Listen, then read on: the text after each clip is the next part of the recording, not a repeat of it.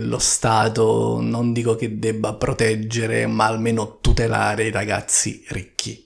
Non sto parlando di quelli che diventano ricchi magari tramite un'intuizione imprenditoriale, no, io sto parlando dei ragazzi che nascono ricchi, da genitori ricchi, figli di papà. Non fanno niente per meritarsi tutti quei soldi, loro andrebbero tutelati dallo Stato, secondo me, perché sono esclusi, emarginati dai ragazzi più poveri, no? Che giustamente odiano quelli più ricchi, quindi i ragazzi ricchi, figli di papà, sono costretti a ghettizzarsi. Poi certo, quando dico questa cosa poi mi dicono, Francia, ma, ma tu capisci che noi non lavoriamo?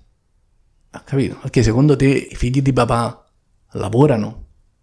No, hanno mai lavorato e forse mai lavoreranno, eppure zitti, non si lamentano.